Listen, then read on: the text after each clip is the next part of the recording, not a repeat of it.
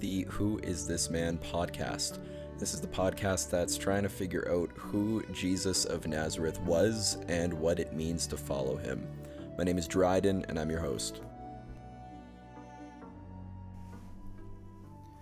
I thought it would be good to record an introductory episode to uh, introduce the goals and the direction of this project.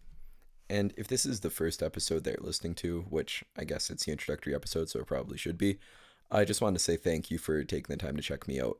Um, at the end of the day, I'm just some dude who's trying to figure out what it means to follow Jesus, and uh, I really appreciate all the support I can get. Seeing as though this is uh, an introductory episode, uh, I suppose I should take a moment to introduce myself. Uh, like I said, my name is Dryden. Uh, at the time of recording, I am 24 years old. I've been following Jesus, been identifying as a Christian for uh, probably 22 of those 24 years. So it's been a lifelong commitment. Um, I've grown up in church, I've grown up surrounded by a Christian community, and I've uh, been a lifelong reader of the Bible. And um, for as long as I can remember, I've been obsessed with learning more about the Bible, uh, where this book came from, who wrote it, what does it mean, uh, why are we still reading it today. And this is a journey that's taken me through several years of post secondary. Um, at the time of recording, I have just recently finished my master's degree in philosophy and I intend to pursue doctoral studies in biblical studies and theology. Um, so I'm in this for the long haul. Uh, this is a lifelong journey that I'm on, and it's a wild ride. Um, you know, I, I made it seem like uh, I've been a Christian my whole life, and that's kind of been it. But the truth is, uh, this has not been a steady course it's actually been more of a roller coaster ride, to be perfectly honest. And the reason that I started this project, well, one of the many reasons, is that I wanted to uh, make people feel like it's okay to ask these questions. It's okay to approach Jesus wondering who he is and why we should believe these claims that the church has always made about him. Uh, when I say these claims, um, and I, I will be referring throughout this series to, you know, the fundamental claims of the church, of the Christian faith. And when I talk about that, I'm mainly talking about um, the universal Orthodox Christian statements of faith that pretty much every Christian in the world will adhere to. Um, namely, that Jesus is the Messiah, that Jesus is the Son of God, that Jesus was crucified and rose again um, it, eh, that's definitely not all of them, but those are those are the main ones. And honestly, uh, those are big claims. Those are those are huge, huge statements that need support. Um, and it's okay to look for that support. I think. Um, I think a lot of Christians grow up in a world where it's not okay to ask those questions. It's not okay to wonder where these claims come from. Um, I was lucky. I didn't grow up in that sort of environment. I grew up in an environment where um, learning and asking questions and, and exploring and researching was always encouraged. And I want to invite people on that journey with me at this point. If I'm being perfectly honest, um, this project is me coming out of a period where, to be perfectly honest, uh, there were times where I wasn't sure what I believed. Um, I wasn't sure about these claims about Jesus that I grew up with. Um, I mean, coming out of a master's degree in philosophy, um, and that's the last time I'll bring that up. I'm not just trying to brag about that, but you know, coming out of that sort of an education, you know, there is ample opportunity um, throughout the seven years that it takes to get that degree. Um, actually, it took me longer than it should have. Could have taken me five or six years, but you know, um, throughout the time it takes uh, to get that degree, there is a lot of opposition to um, the beliefs that you that you uh, were taught growing up. Um, and honestly, if you go into that sort of environment and spend that much time being exposed to um, the world of ideas and your faith looks exactly the same by the end of it, um, then honestly, you probably weren't paying attention. And unfortunately, uh, a lot of Christians go through life without paying attention to the rest of the world, without paying attention to um, other people's beliefs and other people's perspectives um, that are in opposition to the perspectives that we grew up with. Um, and I have never wanted to do that. I've never wanted to adhere to my faith only through turning a blind eye to the rest of the world and what the rest of the world believes. And honestly, I think that all kind of came to a head in my own life. Um, around a year ago, I went into a period of time where I really I was overwhelmed um, by everything that I had learned, everything I'd been exposed to in the last number of years of my education. And I just needed to go back to the basics and figure out okay, who is this guy? Who is this man? Who is Jesus of Nazareth?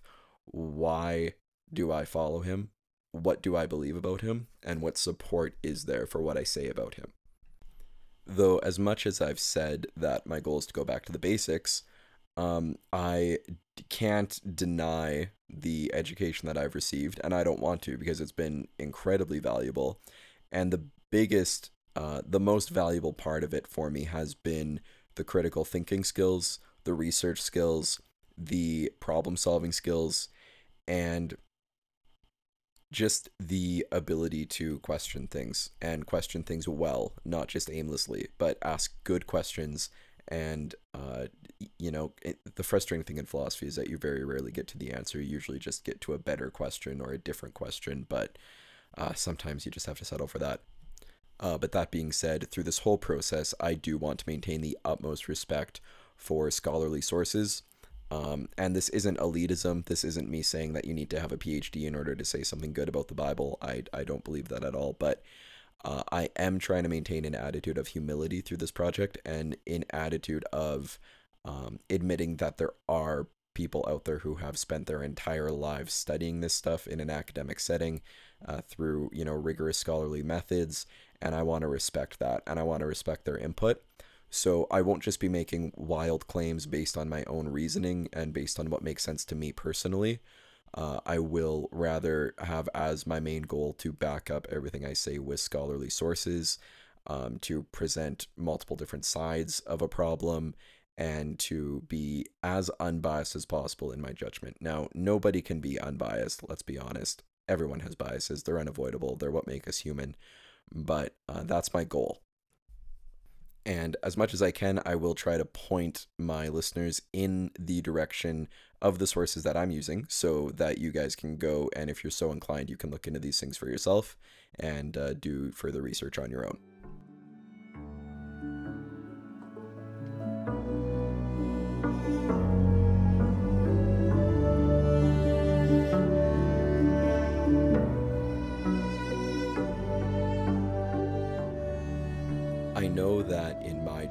It is very popular right now to talk about deconstructing one's faith.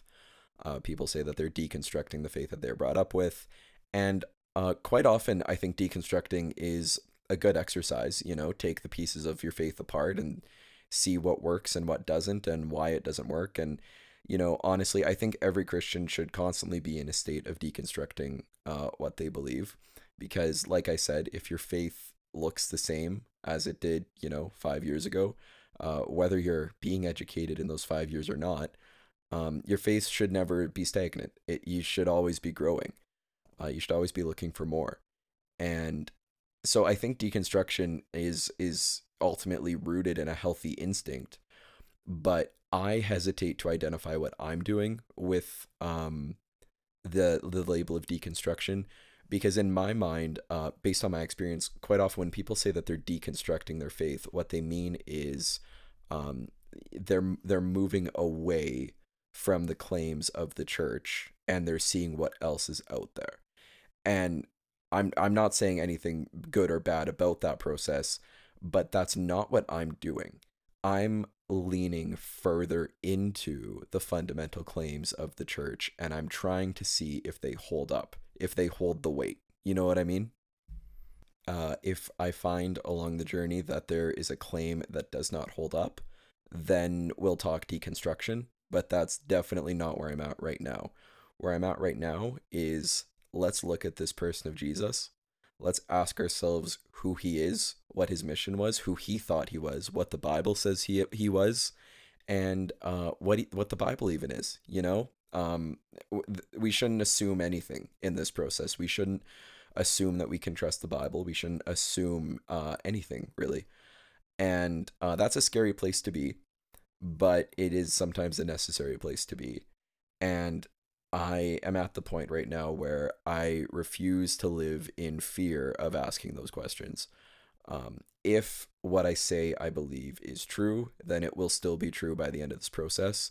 And if it's not true, then it it's not true, and I'm just gonna have to accept that somehow. Um, now, I'm not saying anything about um, what we're gonna find or discover along the way. Uh, but I'm just saying that's my mindset. I'm I'm not living in fear. I believe right now I believe in a God who can handle all my questions and who can handle all the truth seeking that a human mind can do. And ultimately, coming from a background in philosophy, I agree with my hero Socrates, who famously said that the unexamined life is not worth living. Um, I wholeheartedly agree with that statement, and I also believe that it's not worth holding a faith that has not been examined. So that is my heart behind this project. Uh, and now I guess I can say a few things about more specifically what I'm planning on doing. Uh, the first thing that I want to address uh, in the next few episodes is what does the Bible say about Jesus? We're not going to worry yet about whether or not we can trust the Bible. Um, that's going to come later.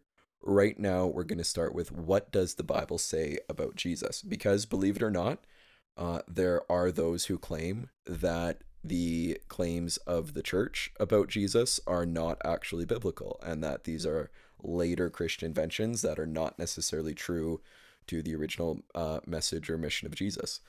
And so that's where we're going to start. We're going to ask ourselves, what does the Bible say? And after we've decided what the Bible says, or at least gotten a better picture of what the Bible says, then we can start talking about uh, why should we take the Bible at its word. Now, as anyone who is familiar with the Bible knows, uh, this is an incredibly intricate and interwoven text or group of texts, selection of texts, and it is impossible to isolate any one part of it. So, as much as my intention is to begin with the Gospels and ask what do the four Gospels, Matthew, Mark, Luke, and John, say about Jesus, uh, we are going to treat the entire Bible as fair game.